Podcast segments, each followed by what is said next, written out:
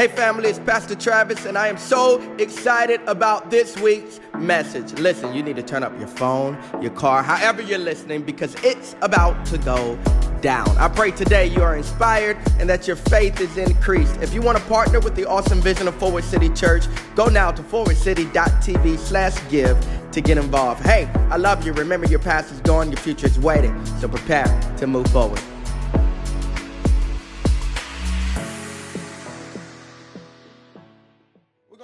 Today in, in a book. Um, it's pretty hard to find. My son is two years old, and he know all of his books of the Bible. So I'm just going to challenge y'all, learn your books of the Bible. Um, so you, ain't that embarrassing when, when the pastor say a book of the Bible and you just spending the whole time looking for it? And you too prideful to go to the table of contents. You want to act like you actually know where Amos at? You do not know where Amos is at. Come on, Amos, come on. I know you in here. Learn where Amos at this week. That's your homework. We're going to start in a book that's very difficult to find, the book of Genesis. the book of Genesis. Uh, turn there. Genesis uh, is, is broken up in five sections. You have creation, you have Noah, you have Abraham, you have Jacob, you have this guy by the name of Joseph. You should Google uh, um, the similarities between Joseph and Jesus. It's really crazy. They have so much in common. Um, and I love Joseph because Joseph shows us what can happen when you start from the bottom, but now you're here. Joseph shows us how God can take you from the mud and put you on the mountain. Joseph's story is all about come up, and I love the underdog. I love Joseph. Uh, but something interesting happens in Joseph's story. There's 14 chapters. Um, from 37 to 50 about this guy Joseph, but something interesting happens in Genesis. Uh, it's almost like the author, for some reason, takes a side role in Genesis 38 just out of nowhere comes this soap opera uh, with stars uh, featuring this guy named Judah and this woman named Tamar. And, and the story comes out of nowhere, and just all of a sudden, it's inserted into the Bible. It's just inserted into the out of nowhere. It doesn't match the story that we're reading about. We're talking about Joseph. We're talking about the guy whose whose coat is stolen. We're talking about the guy who's sold into slavery. And all of a sudden, the story is just inserted into the Bible. Before I read one scripture, I just want to encourage about five people and let you know that you're about to you're about to walk into a season well, out of nowhere, God's gonna start inserting you into places, uh oh, that you don't even qualify for.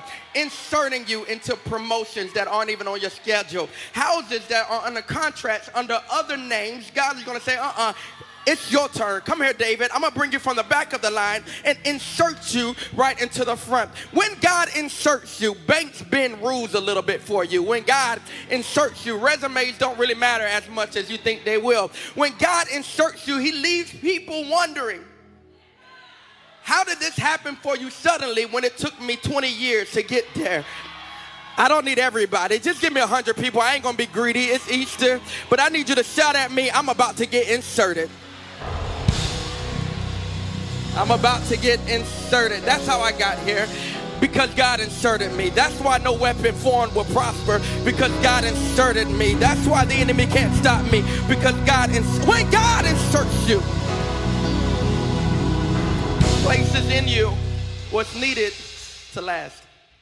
And so, because this story is inserted, it shouldn't be overlooked, it shouldn't be skipped, but it should be examined because obviously God is trying to tell us something very important.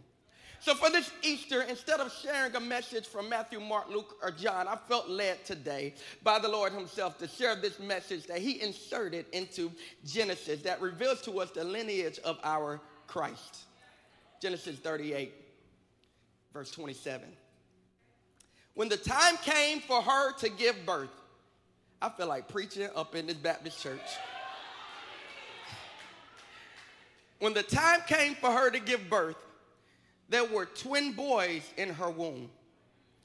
I could really just stop right there because God is the God who's going to give you double for your trouble.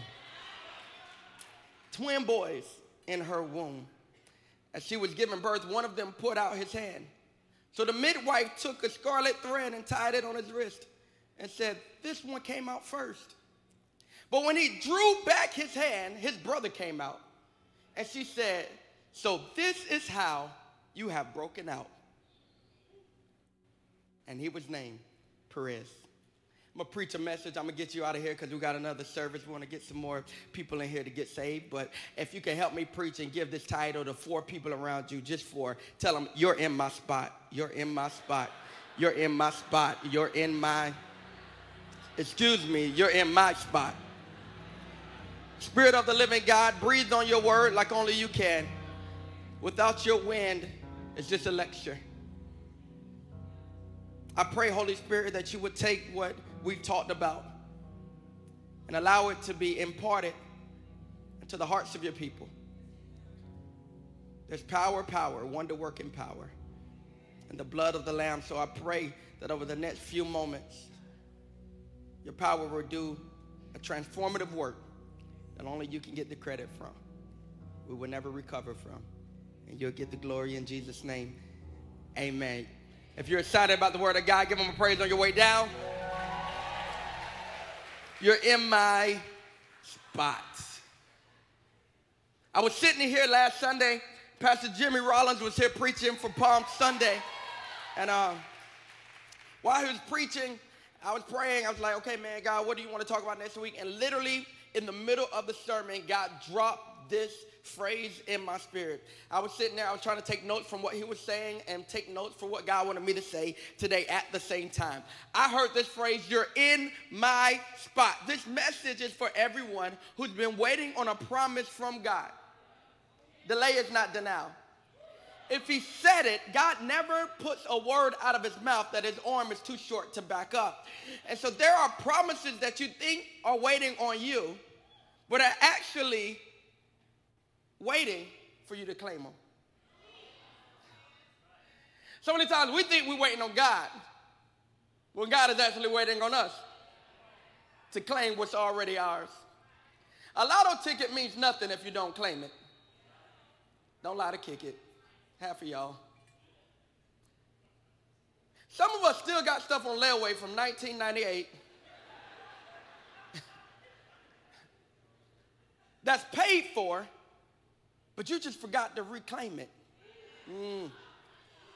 And I want to announce that you're about to reclaim some things that belong to you. Saul was on the throne just warming it up for David to come and take what's his. Shout out it, you're in my spot. So if someone is in your spot, I need you to catch this. They're only there to prepare it until you come and claim it. The promised land was occupied by God's enemies until Joshua's generation came and claimed it. So I asked the book questions. I said, God, why would you allow someone else to occupy what belongs to me? Why would you allow these enemies to occupy a land that's been promised for generations and generations? He says, Travis, because how else would I have the land flowing and being fruitful?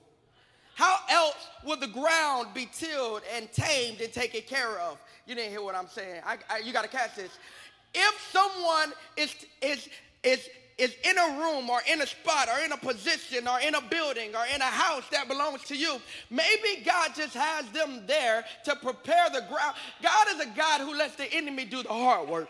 Ooh. And I want to just announce to you that we're about to step, you can come with me if you want to, but my wife and I, we're about to step into a dimension of favor where God allows others to pay for what He's prepared for us. You didn't hear what I just said. And so, for those of you who don't know, this building that we're in right now, this miracle building, was built over 20 years ago as a Best Buy. What they didn't know is that they really came through to clear out the land, to lay the cement, because 20 years later, a church was going to come and claim territory that belonged to God already. Can I just prophesy?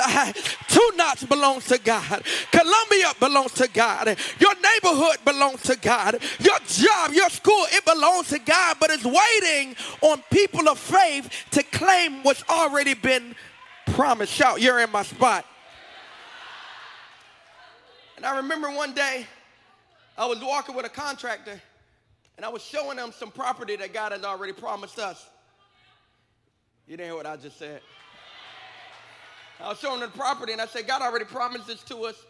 And he started speaking to me in a way that was ministering to my heart because he wasn't flustered he wasn't rattled by what was happening by the owners but moving slow on the building. He none of that moved him. He says travis i've been doing this long enough that i know that if god allows someone else to be in something that belongs to you they're just maintaining it watch this until you're ready for god to release what's already yours.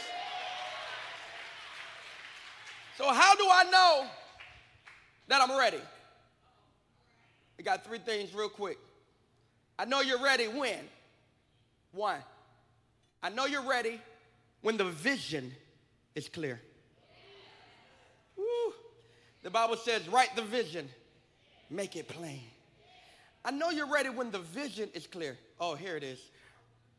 You've been believing God for a house, but do you have a vision for the bedrooms in the house? This ain't my message, and if it was a traditional Sunday, I would take my time right here. But most of the things that God, all of the things that God has supernaturally blessed my wife and I and this church with had a vision. He is a God who gives provision to the vision. It takes faith, it takes some audacity, it takes a little swag to go ahead and write something that you can't afford yet. I just see Melly Grandma, 97 years old in the building. Hey, lovely lady. Hey, Grandma, God bless you.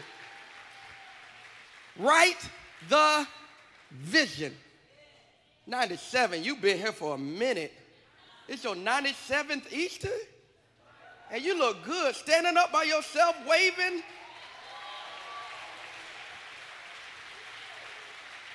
You have seen a lot of presidents.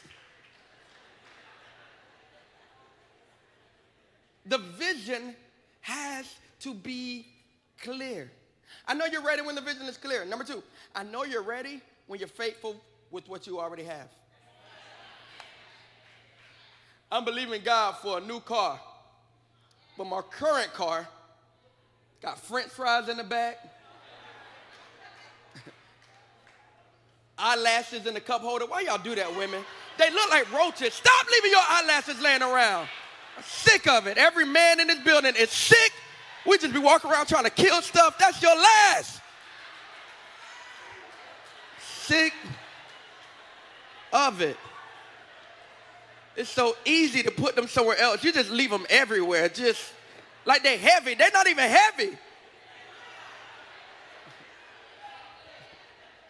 I know you're ready when you're faithful with what you have. The scripture says it like this be faithful over a few things, make you ruler over much.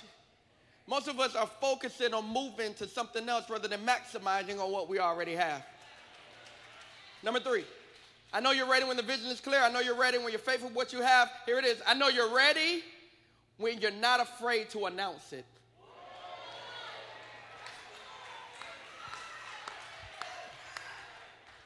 Why you the only one who know what God promised you? See, I like announcing stuff because it holds me accountable. I like announcing stuff because it make the devil nervous. I like speaking those things that are not as though they already were. I like to just walk around and say, yep, we're to buy this this year. And I like putting a date on it. I don't just put out just these, these, these, sometime in my life this is to happen. No, no, no, no, no. I want to announce that over the next 36 months, I don't know how, but I'm getting a private jet. You hating in the back, but God's about to do some things and I ain't to wait till it show up to speak it. I'm to let my faith do the work for me. Come on, some of y'all are still stuck in your situation because you've been too quiet about what's coming. Mm. When you activate your faith, James says faith without works is dead. When I release my words, I put in the atmosphere what I'm believing God for, and somehow it becomes a magnet for the promises of God. I need about 20 people to start announcing some stuff.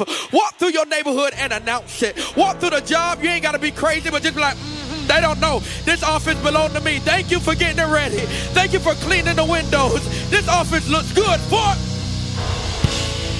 I need somebody to make some announcements. By this time next year, God's going to take everything that the enemy meant for evil and turn. I need some people to make an announcement that if God before me, he's more than the world. I need an announcement. My family will be saved. My children will be. I need you to announce, as for me and my house, announce it. My body is healed already. Thank you, doctor, for doing your job, but I am healed already. I know you're ready when you announce it. Come on, y'all sit down. I ain't even, we're in the intro. But I'm to give you 10 seconds because it's Easter to praise God like everything you've been waiting on. It's closer than you think it is.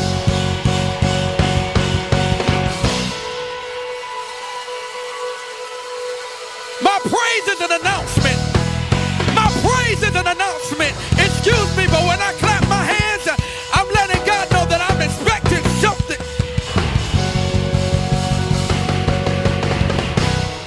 All right, for real, sit down. Punch somebody in the kneecap and tell them it's on the way, baby. It's on the way. It's on the way. It's on the way. You about to give up too fast. You already waving the white flag. If only you, you're closer to the promise than you are to your past.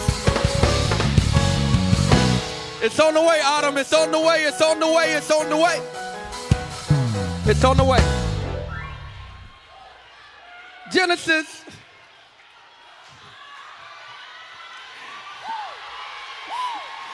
Somebody just got your faith back. You've been quiet for way too long.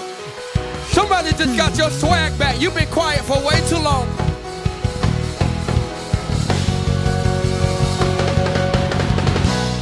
Genesis 38.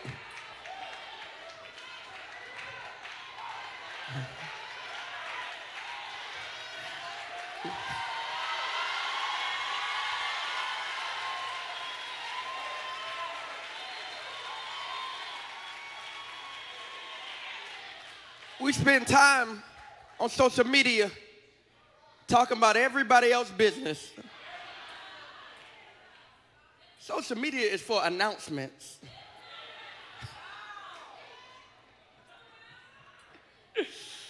oh man. Genesis 38.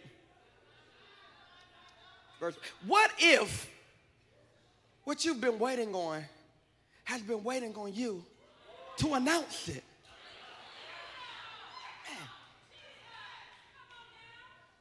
Genesis 38. Verse 1. I was sharing, I'm trying to get out of this. I was sharing with somebody this past week. There's not a house, there's not a place that I've lived over the past, man, what, babe, like 13, 14 years? There's not a place over the past 13, 14 years that I've moved in able to afford it.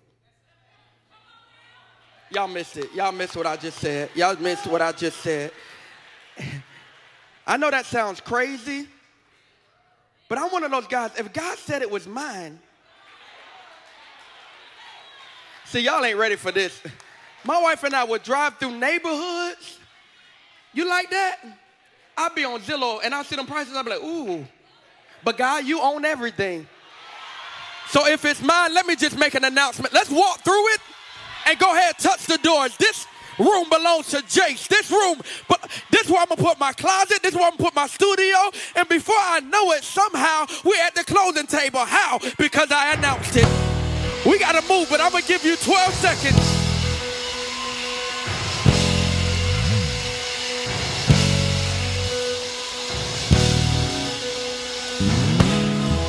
Yo, faith works, but you gotta say something. This ain't just about superficial things. But I believe we serve a God who wants us to be blessed, man. But we too quiet. You gotta announce it. Your silence is proof of you being timid. Elder Ford, I'm trying to get out of here. I'm way off my notes, way off schedule, but I just feel faith rising in the room. Somebody about to get what, but you about to claim what belongs to you. You've been walking around with a winning ticket, but you haven't claimed it yet. You got to make an announcement that what God promised me, He who has begun a good work is faithful. to complete it. All right. Genesis 38. And I'm going to walk through this entire chapter because I got a lot of stuff to show you. And if y'all act right, we'll get through. Y'all see this restraint right now? Because all I want to do is praise God for what He showed me. Stop, stop, stop.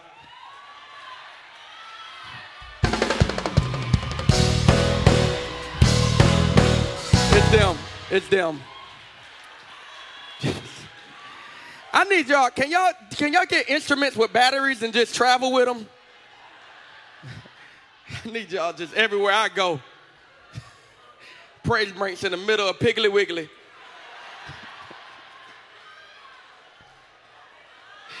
When I, I, I ain't got to be in church. When I think about the goodness of Jesus, I could be walking down the dairy aisle and just think about what God.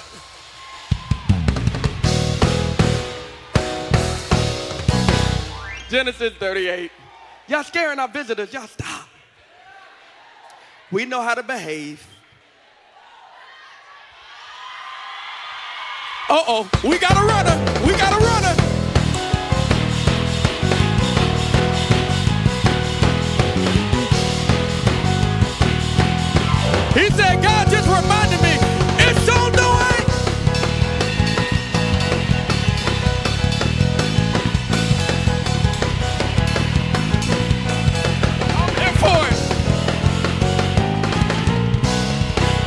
I'm here for it. I'm here for it.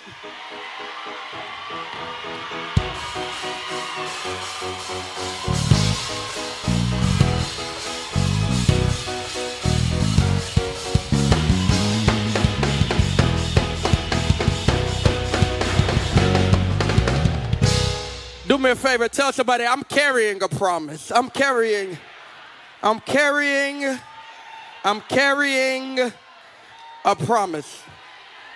I'm carrying a promise.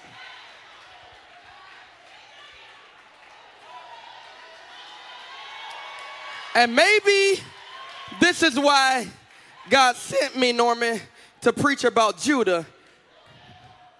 Because his name happens to mean praise.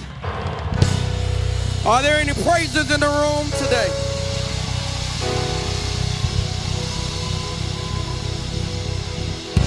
All right, let's walk through it. Genesis 38. Y'all just not acting right. Y'all acting like you're grateful for the empty tomb. Genesis 38. Genesis 38. And I'm going to read this part from the ESV. Go ahead, sit down, sit down, sit down.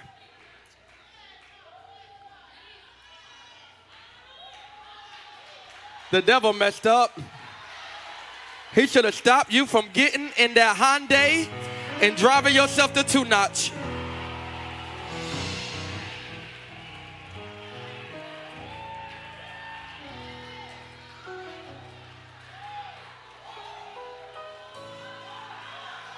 Y'all, I gotta preach, but you got 60 more seconds. If you're gonna do it,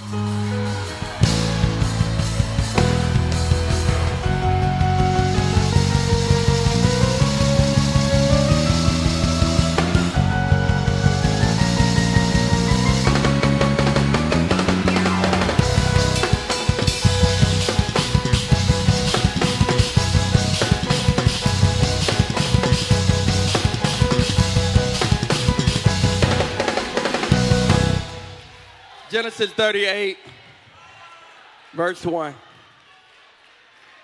I'm going to read this from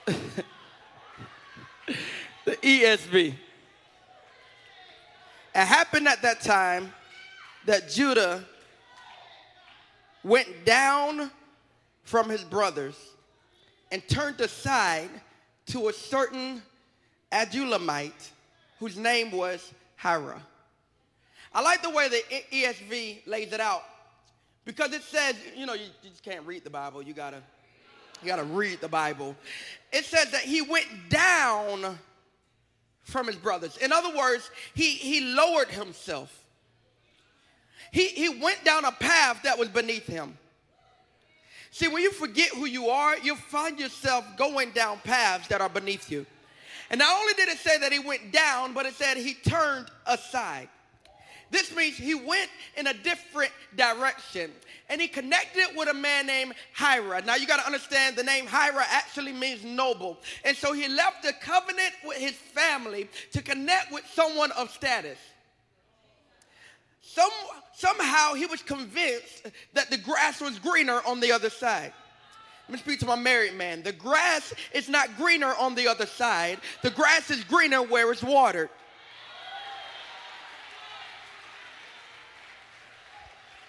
That's a whole relationship message, but I ain't gonna do it. Be careful when you leave the blessings of God searching for something that looks good. So here Judah is distracted. Say that with me distracted. Not that we're keeping score, but, but that's strike one against Judah. Verse 2 There Judah met the daughter of a Canaanite man named Shua. He married her and made love to her. What's interesting is that the Canaanites historically were enemies of the Israelites. So much so that Abraham made his servant swear. He said, Go find a wife for my son Isaac, but man, do not bring back a Canaanite.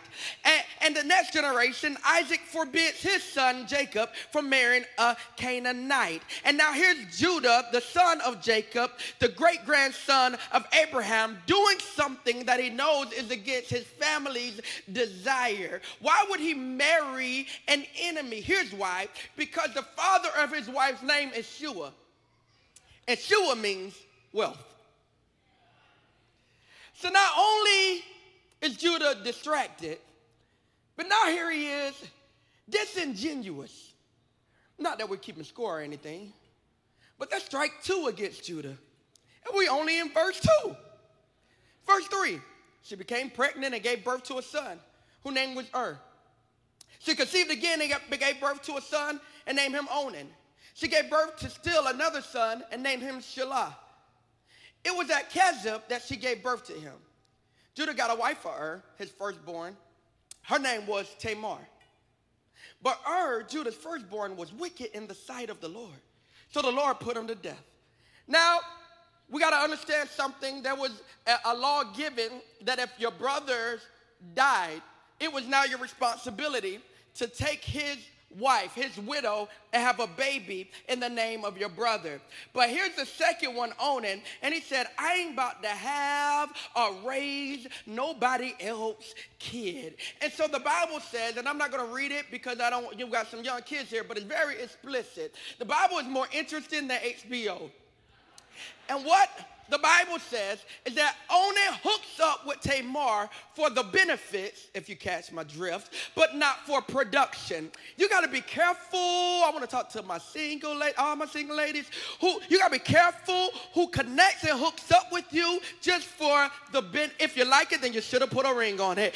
Who connects with you just for the benefits, but not for produ- he takes advantage of her and never gives her a child. So verse 10, the Bible says, what he did was wicked in the Lord's sight, so the Lord put him to death also. Judah then said to his daughter in law, Tamar, he said, Hey, hey, hey, just, just live as a widow and go to your daddy house. And then when my youngest one grow up, uh, I'll, I'll let you hook up with him. Watch the Bible. For he thought he may die too, just like his brothers. So Tamar went to live in her father's house.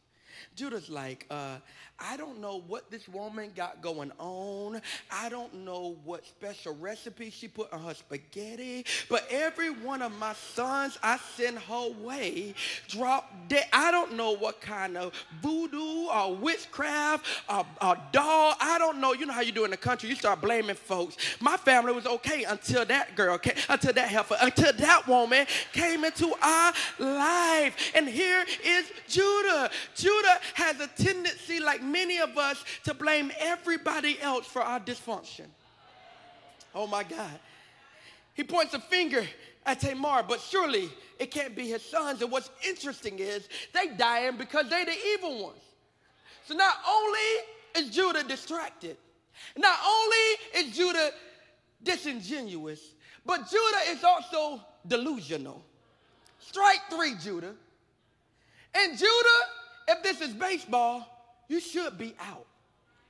But for some reason, God decides to include you in the story in spite of you.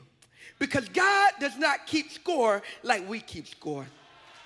Aren't you glad about it? Grace means I got what I didn't deserve. It means I got favor that I didn't deserve. I got blessings that I didn't deserve. I got a second chance that I didn't deserve. And I thank God for grace. But I like this word mercy because mercy don't just mean that I got what I didn't deserve. Mercy means that I didn't get what I deserved. Oh my God. You're going to look at me in that tone of voice like you was born on a communion table. But it's about 10 of us who know we used to drop it like it was all the way high. And if it had not been for the blood of Jesus, aren't you glad you didn't didn't get what you deserve, you will be in prison right now. You should be six feet under right now. You should be burning in a hell right now. But for the grace and the mercy of God, it looked beyond my faults and saw my need.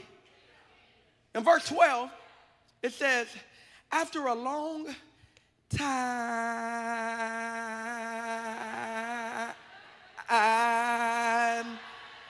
Judah's wife, the daughter of Shua, died. His wife died. When Judah had recovered from his grief, got himself together, got a haircut, he went up to Timnah, to the men who were shearing his sheep. And his friend Hirah, the, Adul- the Adullamite, went with him. Watch this, verse 13. Tell somebody we're about to go there. This is young and restless, about to pop off on Easter. It's Easter. When Tamar was told, your father in law is on his way to Timnah to shear his sheep, she took off her widow's clothes. She said, You ain't the only one that can get yourself together, man of God. It's the Bible. She took off her widow's clothes, covered herself with a veil, and disguised herself, and then sat at the entrance of Enam, Enam which is on the road to Timnah. For she saw that though Shelah had now grown up, she had not been given to him as his wife. She said, Judah, you lied to me. Verse 15. When Judah saw her, he thought, he thought she was a prostitute. For she had covered her face. She just covered her face. He said, That's enough. Not realizing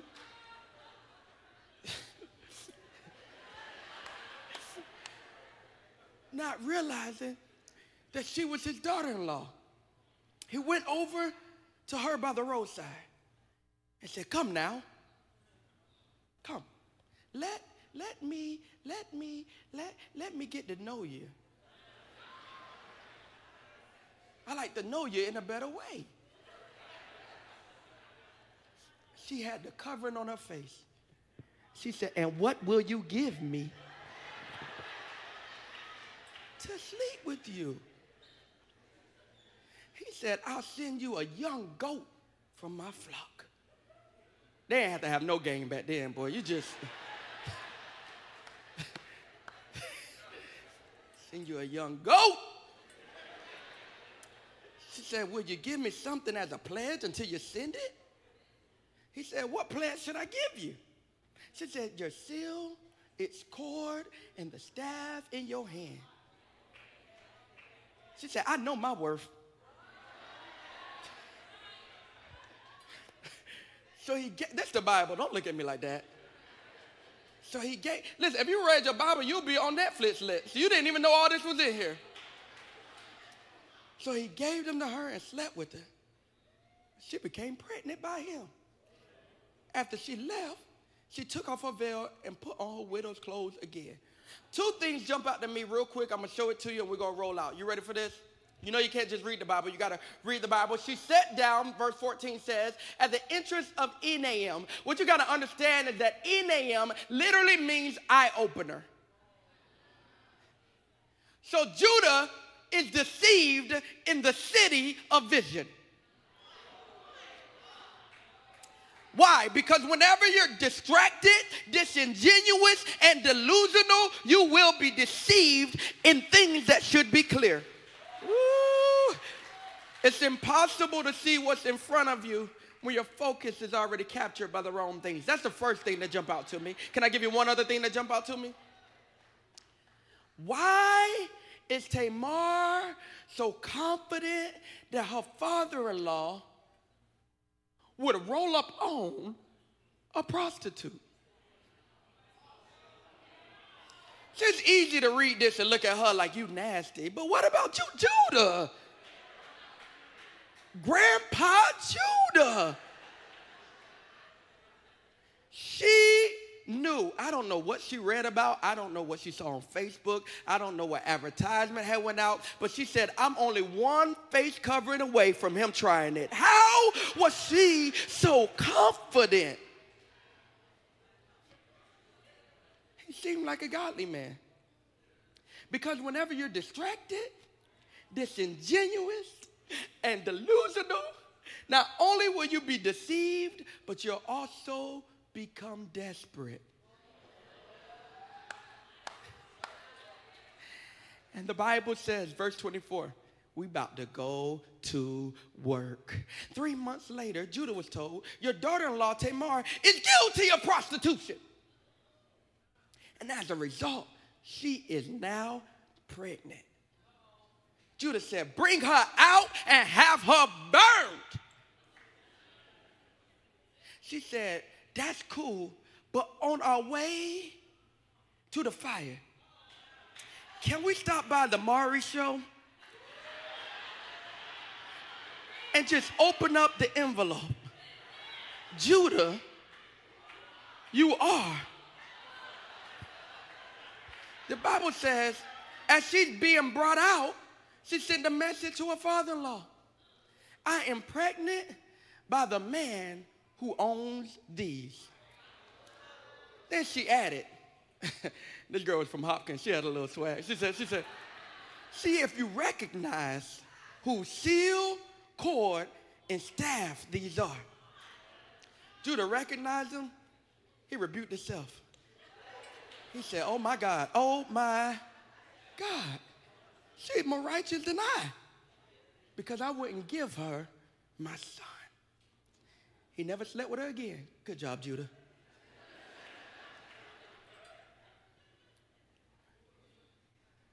When the time came to give birth, twins were in her womb.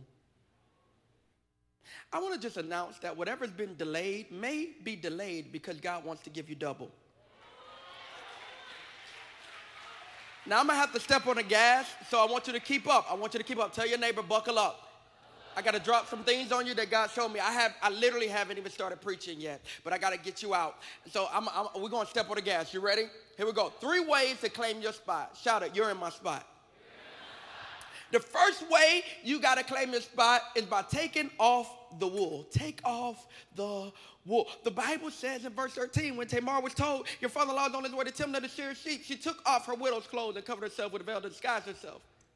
She took off her widow's clothes and covered herself with a veil. This could preach veil bride. This could preach veil temple. This could preach in many different ways. But I just want to point out one thing. Before we look down on her, you got to understand that she had worn these widow's clothes for a long time. Every time she went to the supermarket, she had to wear all black. Her outfit reminded her of her pain. Not one husband, but two men dropped dead in her bedroom. And she's known for being the killer of two. She's on lifetime. And they make it up all all kind of stories about her. Finally, she said, there's a window of opportunity passing me by.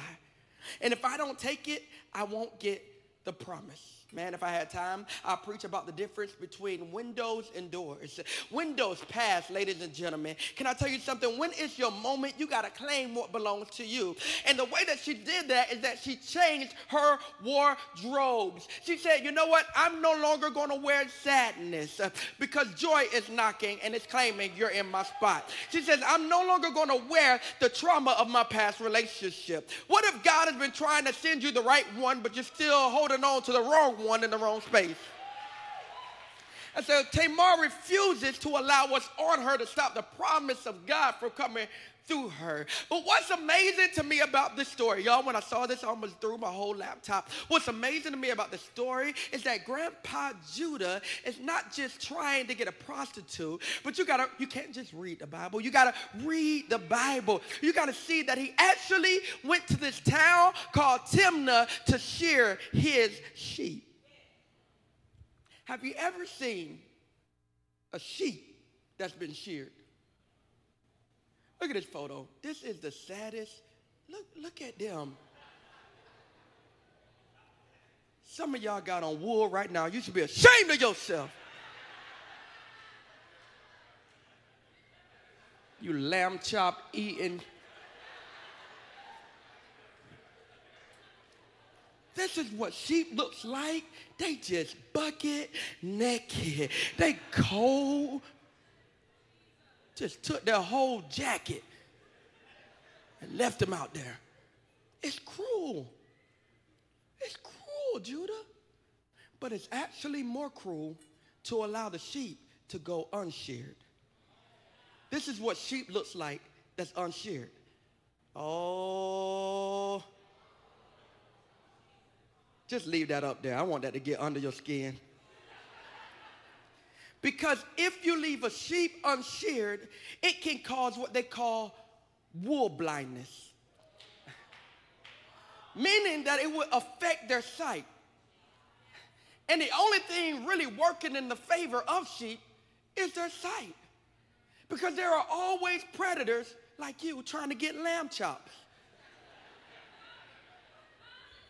Wool blindness. And so, no wonder Judah couldn't recognize Tamar because he was forcing his sheep to do something he was unwilling to do. There are shepherds who be asking sheep to do stuff they unwilling to do. Mm. So God says if you want to claim your spot, you have to let God peel off some layers that you've been wearing. Mm. Because when you refuse to deal with the bitterness in your heart, this is what you look like. When you refuse to be generous and so that others can be covered, this is what you look like.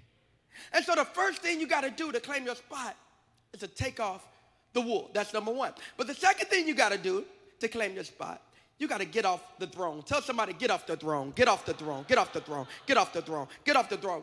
Judah has the audacity to judge Tamar. But I love Tamar. Because although condemnation was placed on her, she refused to accept it. See, Judah wanted her to pay for her sins, but in the face of death threats, do you know what kept her alive? Covenant. Oh, man.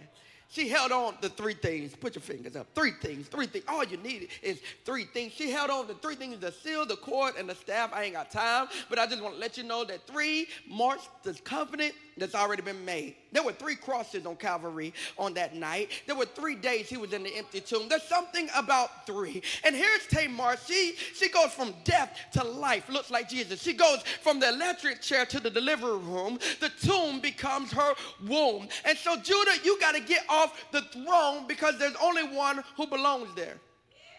But it's easy to recognize when someone else is on the throne many times we're the ones on the throne. Not just judging others, but judging ourselves. And God wants you to be reminded that that is not your job. Who told you you weren't enough? Who told you that your past defines you? And when you attempt to cover yourself, Adam, he's saying, You're in my spot. For those who try to direct your own path and make things happen yourself, Jairus says, You're in my spot. And there's a story in John 8 that's very similar to the story of Tamar, of this woman who's caught in adultery. She's about to get stoned, and Jesus comes up, he writes in the dirt, and he gives everyone permission to stone her who's there without sin. And he takes her place, like he takes our place. He took on the wrath of God because we all deserve judgment. But he tagged himself in and said, Excuse me, Barabbas, you're in my spot. In order to claim your spot, you got to take off the wool. You got to get off the throne. And here's the last thing, and we're going home. I hope you cook your Easter dinner. You got to break the line. Verse 28 says, She gave birth. One of them put their hand out. The midwife took scarlet thread, scarlet, tied it around his wrist, and said, This one came out first. But when he drew back his hand, the other brother came out. And she said, So this is how you have broken out? And named him Perez. Perez name means breaking out. Now, what's interesting about this, ladies and gentlemen, you got to catch this last thing before I leave. This is powerful. Judah has three sons, and yet to produce what God wants, he skips a whole generation. I asked the Lord, I said, why did Judah skip a generation? He said, Travis, I'm trying to show you something. Because the next breakthrough can't be delegated. it's directly connected to the praiser.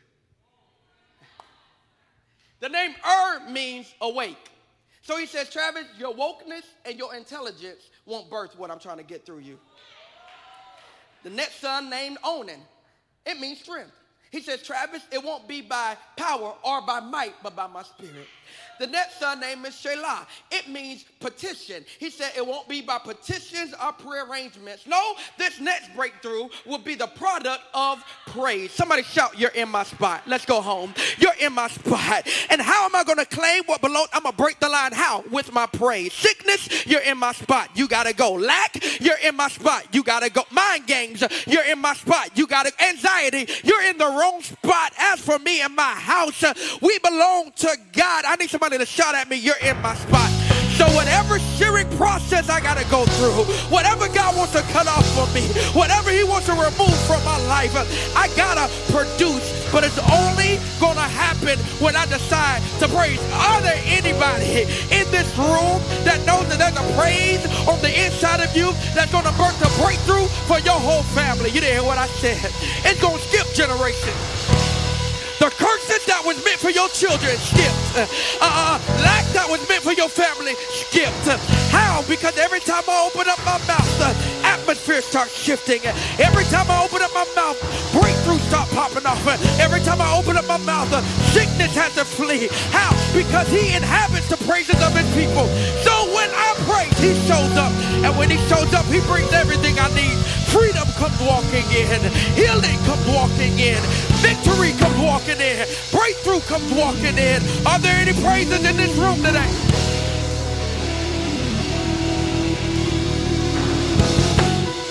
Now, the Bible says, the Bible says, we roll it out. The Bible says in Hebrews 12 24.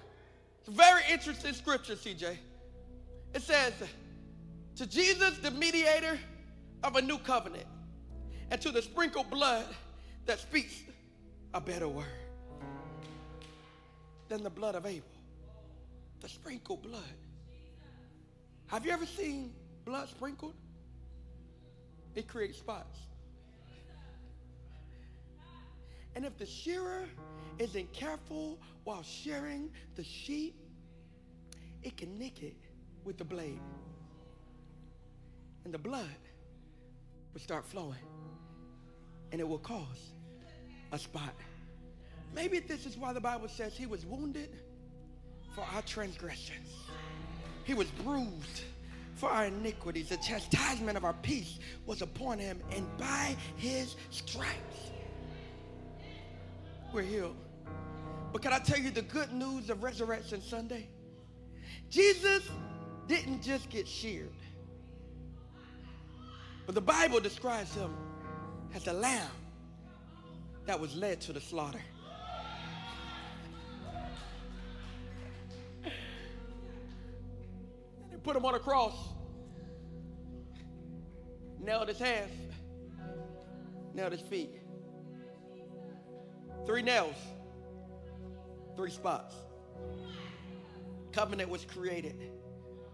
And then he went to visit his boys. And Thomas said, It looked like you.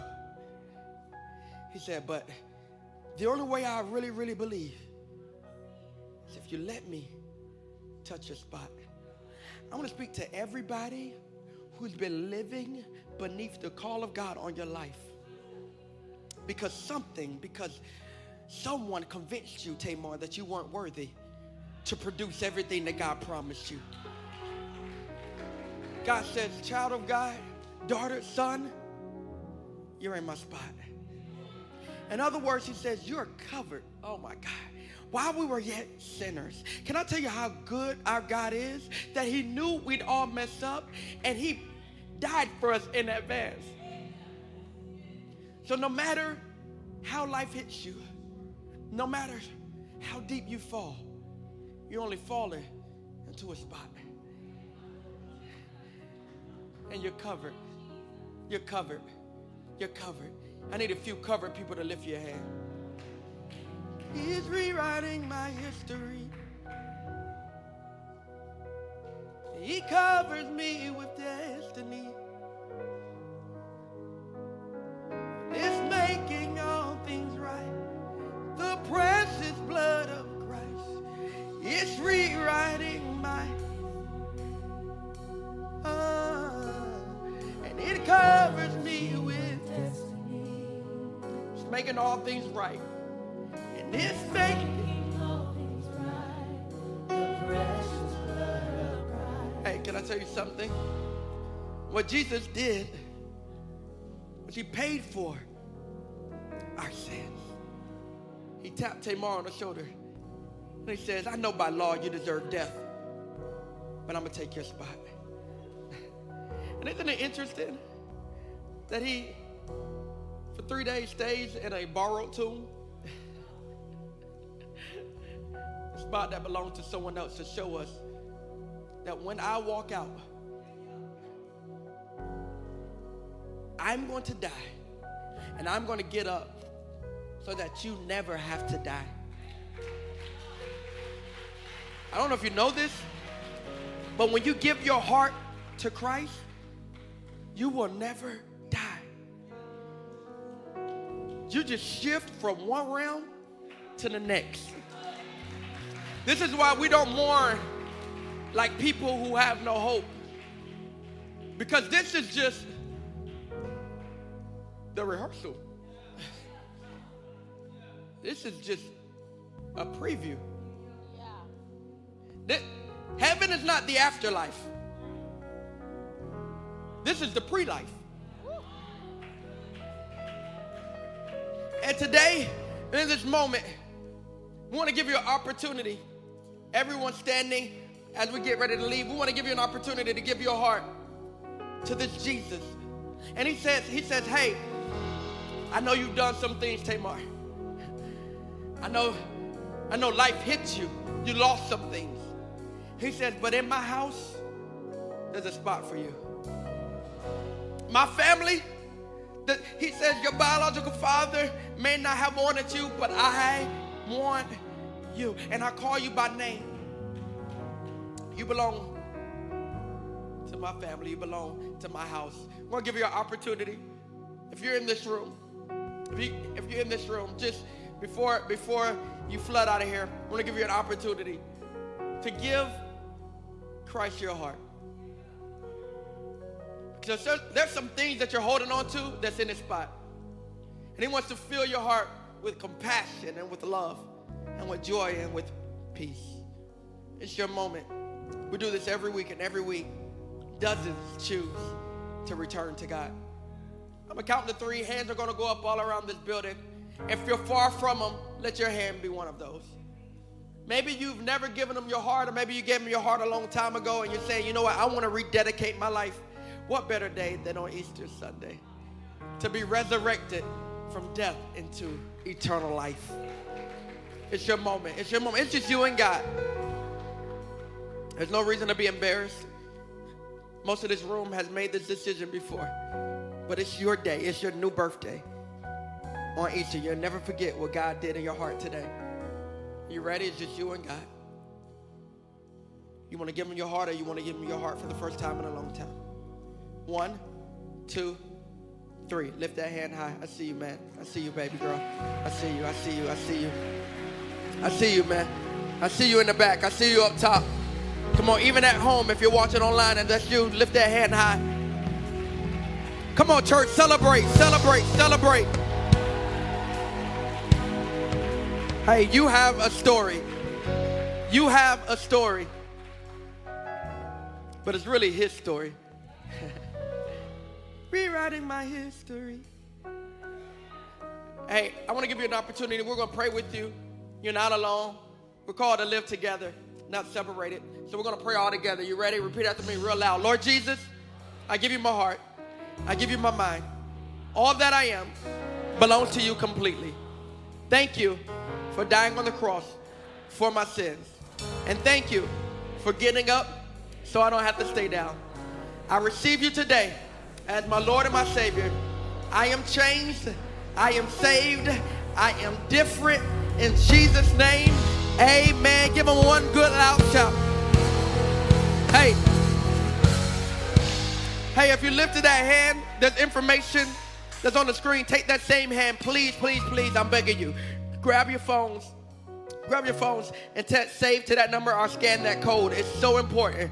Come on, I see phones up everywhere. Come on, grab your phone and scan that. And that's going to be our way to get in touch with you. Just to let you know you're not alone. You got a family that believes in you, that's praying for you, praying with you. Remember, your pastor's going. There's a great future ahead of you. Please just give us two more minutes. Pastor Grayson has a few announcements, and then we're going to roll out. Hey, thank you for listening to today's message. If you would like to commit your life to this Jesus that you've been hearing about, pray this simple prayer with me. God, I acknowledge that I am a sinner. I believe that you died on the cross for my sins. And I believe that you got up so that I don't have to stay down. Come into my heart. Change me forever from the inside out. I'm saved. I am different. In Jesus' name, amen. Hey, if you prayed this prayer for the first time, or even if you rededicated your life today, I'm so proud of you, and you're not alone. Go now to forwardcity.tv slash brand new. We'd love to hear from you. Remember that in Christ, your past is gone, your future is waiting. So move forward. Love you.